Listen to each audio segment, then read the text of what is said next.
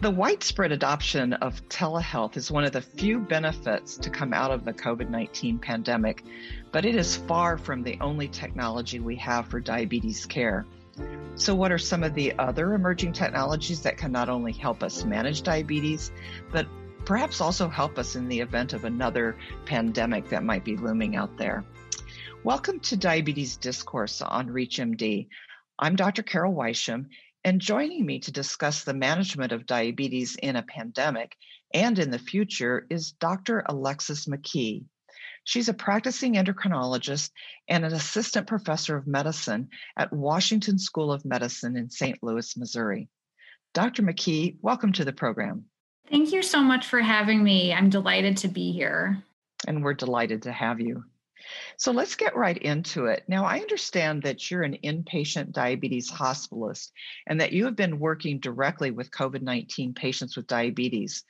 Having had that firsthand experience in dealing with a pandemic, have you seen an acceleration in the use of diabetes technology?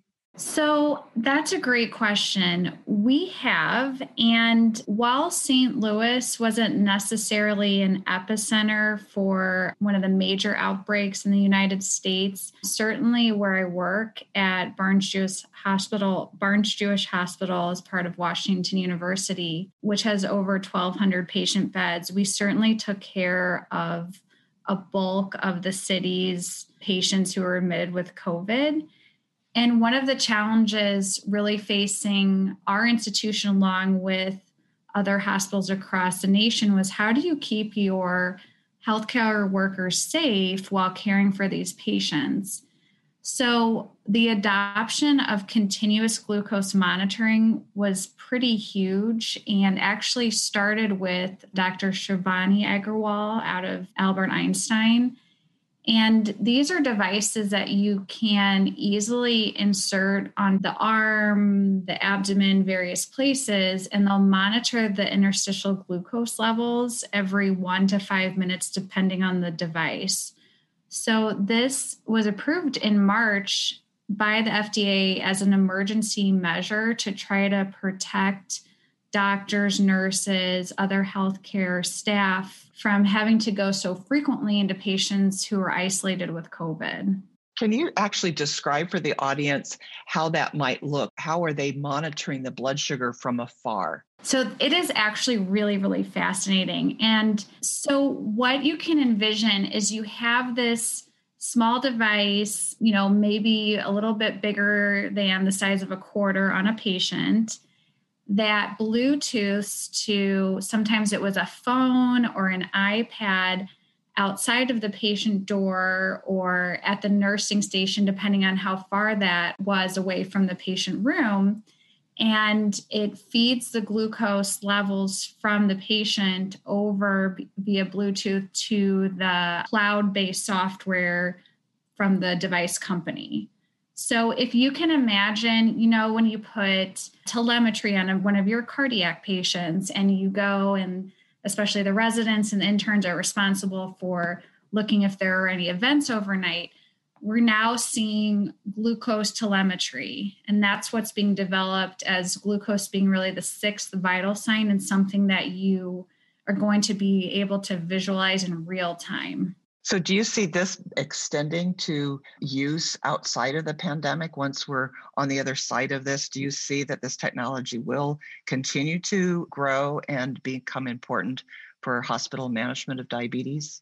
Absolutely. We have been studying inpatient C G M since around two thousand sixteen, and the continuous glucose monitoring devices have only improved in their accuracy, and they have really, really worked hard to decrease the number of interfering substances, various medicines that patients might be on that could affect the value. So the data that's most compelling is the decrease in hypoglycemia that you see when patients are on these devices, as well as the data around, for instance, patients with D K A in the I C U, it decreased how many times the nurses had to put on P P E and go in and out. And so that decreased exposure risk, which was pretty important. So I think once you give someone this technology and they've figured out a way to integrate it and it has such benefit. I don't see it going away post-pandemic. If anything, if you go on clinical trials dot gov, there are so many studies going on right now with inpatient C G M that I think they're just going to prove where it is scientifically beneficial and how to navigate incorporating it if your institution is appropriate for this and which patients are appropriate for this. And it will stay. I definitely think it will stay. Great. Are there any other technologies currently available whose use is increasing related to the pandemic? So what I've seen is our patients with type one diabetes, C G M has become standard of care, personal C G M, and then most of them have moved to hybrid closed loop systems where you have an insulin pump that communicates with the continuous glucose monitor and that constantly feeds information from the sensor to the pump and adjusts the insulin rates. So the nice thing about those devices are now a lot of them have gone Bluetooth to the cloud. So what you can do is have your patient linked to your clinic by way of these cloud-based software platforms through the company. So, you know, while I couldn't see everybody face-to-face in my office, I could download their pump C G M data from the cloud and be able to help them. And it was this very reassuring feeling.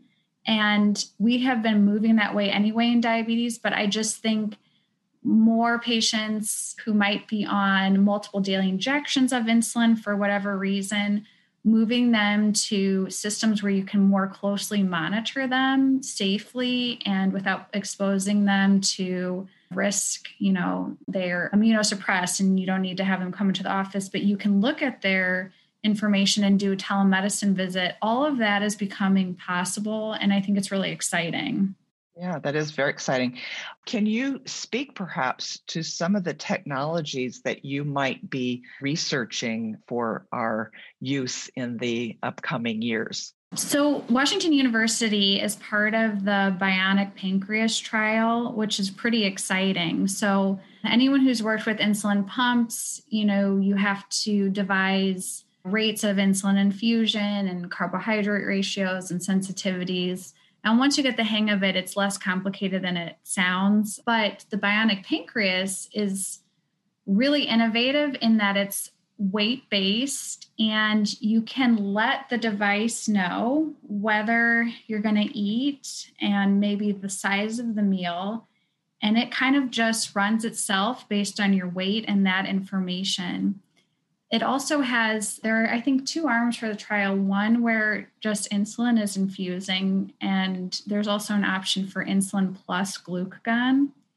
But the idea with diabetes, both type one, type two, and other forms of diabetes, is how can we decrease the burden for these patients?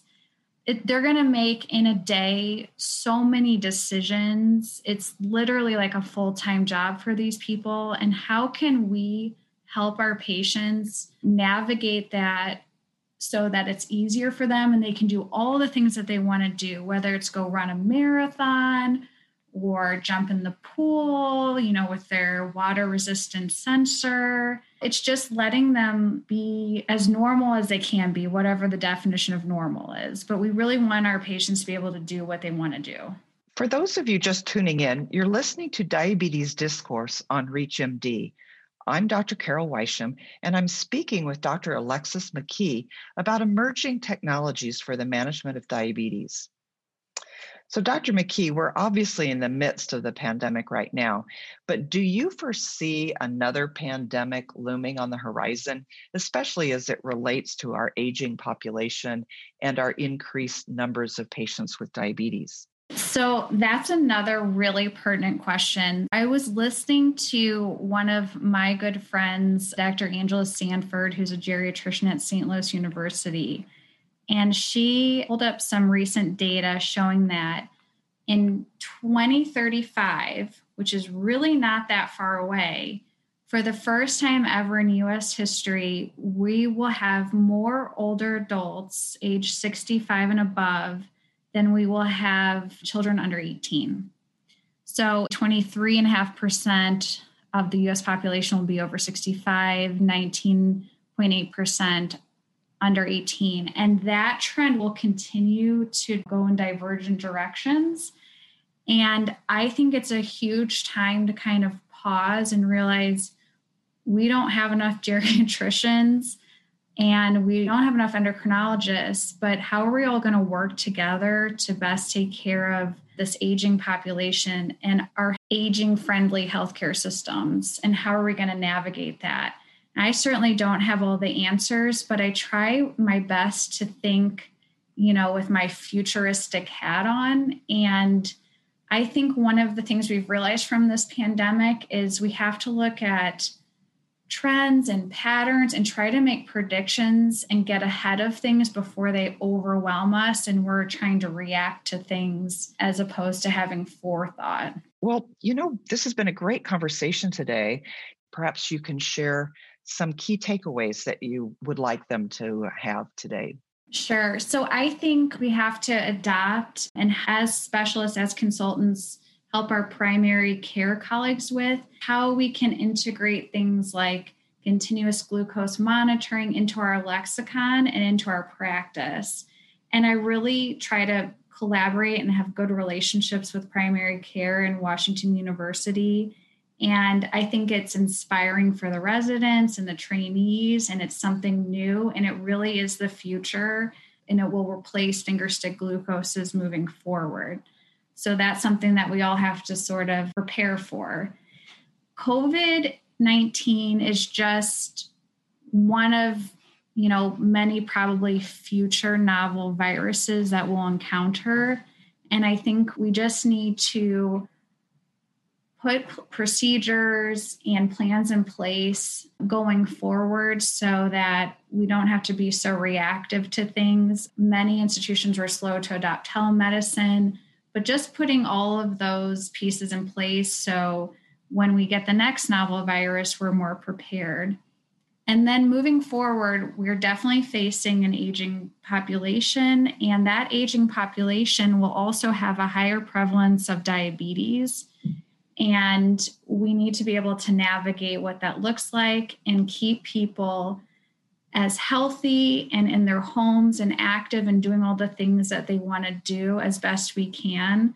So I really think that um, exercise and eating correctly and having technology that decreases the burden of your disease will help keep our aging patients with diabetes safe and at home longer with fewer adverse events.